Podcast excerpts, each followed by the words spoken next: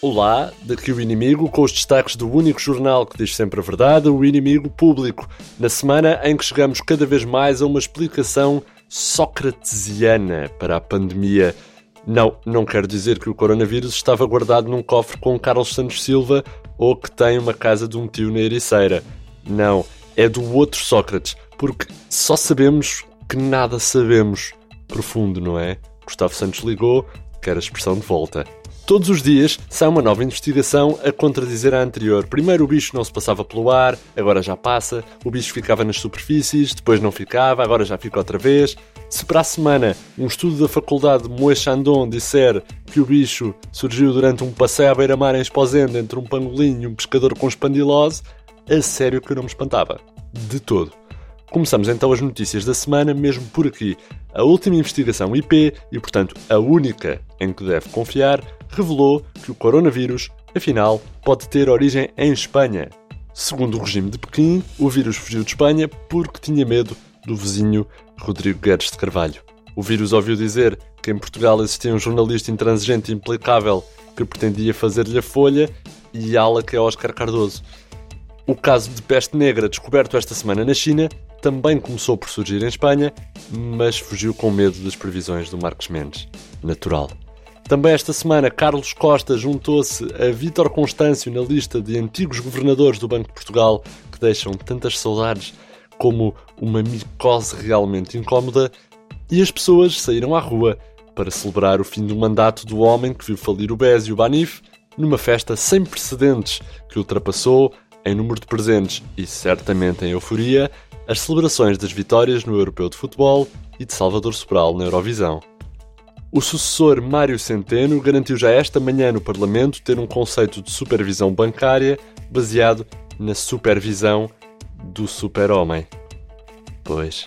Outra das polémicas da semana está na EDP. O juiz Carlos Alexandre suspendeu as funções de António Mexia como presidente da EDP e de João Manso Neto como presidente da EDP Renováveis. Facto divertido: os presidentes da EDP Renováveis não têm mandatos renováveis. Mexia e Neto ficam assim impedidos de viajar para o estrangeiro, contactar outros arguídos, entrar nas instalações da empresa, ligar interruptores ou tomadas elétricas e de participar nas reuniões do Partido Comunista Chinês. Isto relembro na sequência da operação Fecha a porta, apaga as luzes, vem deitar-te a meu lado. Lá fora, parece que Jair Bolsonaro testou positivo à Covid-19, num caso que até Alexandre Solnado teria dificuldades em não atribuir ao karma, mas, para além da confiança nos poderes terapêuticos de cloroquina e da espécie de frutol que o presidente de Madagascar distribui pela população, parece que o presidente brasileiro Bolsonaro está confiante. Confiante que vai abater a tiro todos os coronavírus com as balas imaginárias que dispara da ponta dos dedos. Psiu, psiu, psiu. Bolsonaro vai ainda assustar o coronavírus pedindo ao presidente da Agência Internacional do Turismo do Brasil para cantar e tocar no acordeon os greatest hits do pequeno Saúl. Porque bacalhau e alho ajudam bastante ao corona também, segundo Jair. Numa notícia insólita, Fernando Medina decidiu pintar a rua onde vive o amigo António Costa de verde. Para quê? Para servir de relevado à final da Liga dos Campeões. Isto serve assim como prémio para o António Costa pela sua magnífica prestação à frente dos destinos de Portugal durante a pandemia de Covid-19. De referir que a maioria dos lisboetas preferia que as ruas da cidade fossem pintadas de branco para mais facilmente identificarem e evitarem as roscas de cão espalhadas por todo o lado. Também excelente para cobrir, apanhar ou até servir de suporte lombar às roscas do seu cão é a nossa edição em papel, todas as sextas com o público. Já está disponível nas bancas e em alguns caixotes selecionados, claro. 10 de julho e o destaque da capa vai para esta. Parlamento rejeita o fim do financiamento público a touradas, como aquelas do Novo Banco e da TAP.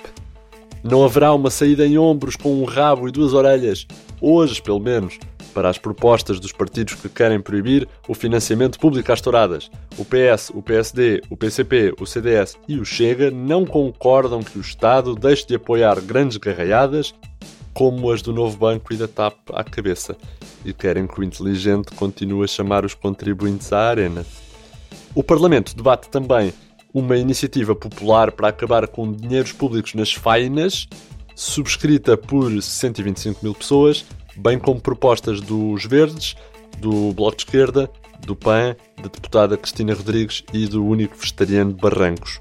Anteontem, o nosso suplemento público titulava que o novo banco vendeu 200 imóveis com uma perda de 328 milhões de euros a um fundo a que o seu Sherman esteve ligado. Ou seja, a tourada continua.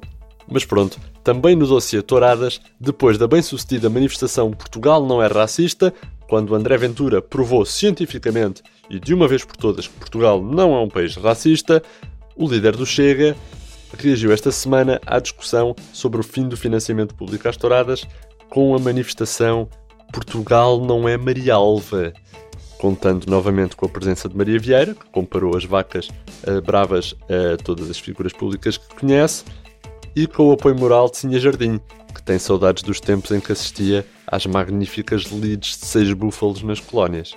Vou deixar esta para vocês pensarem se é um eufemismo ou não. Dizer que André Ventura vai ainda juntar-se também a um grupo de surrealistas para organizar a manifestação Portugal não é um cachimbo. Um bocadinho mais erudita esta. Esta semana anunciamos também uma grande notícia para nós aqui no Inimigo Público. Ana Leal já não brilha na TVI, calma, não é esta a notícia, e ao contrário do que anunciou o Serviço de Imprensa da Casa Branca, não vai ser Diretora Nacional da Polícia Judiciária.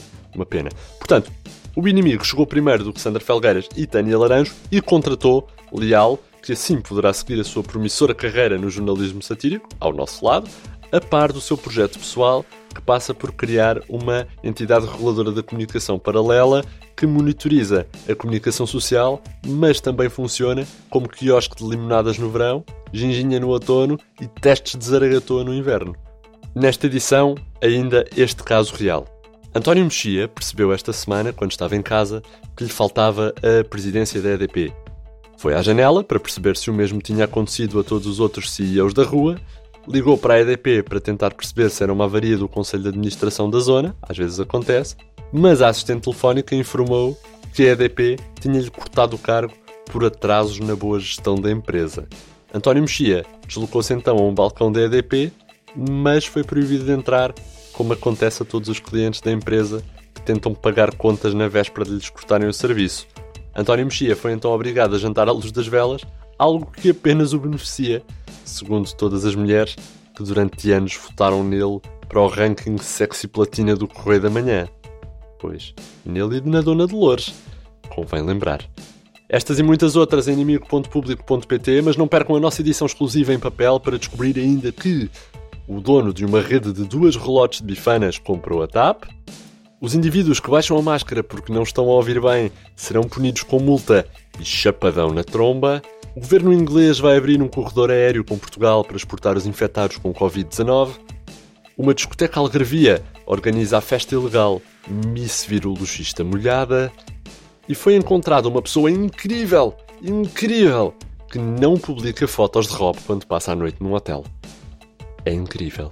Foi assim o mundo aos olhos do inimigo público, com notícias frescas de Mário Botequilha, Vitória Elias, João Henrique e Alexandre Parreira. E se Jorge Capinha é o autoproclamado rei do TikTok, então eu declaro-a como rainha do som, Eva Esteves. André Dias despede-se com amizade. Até para a semana.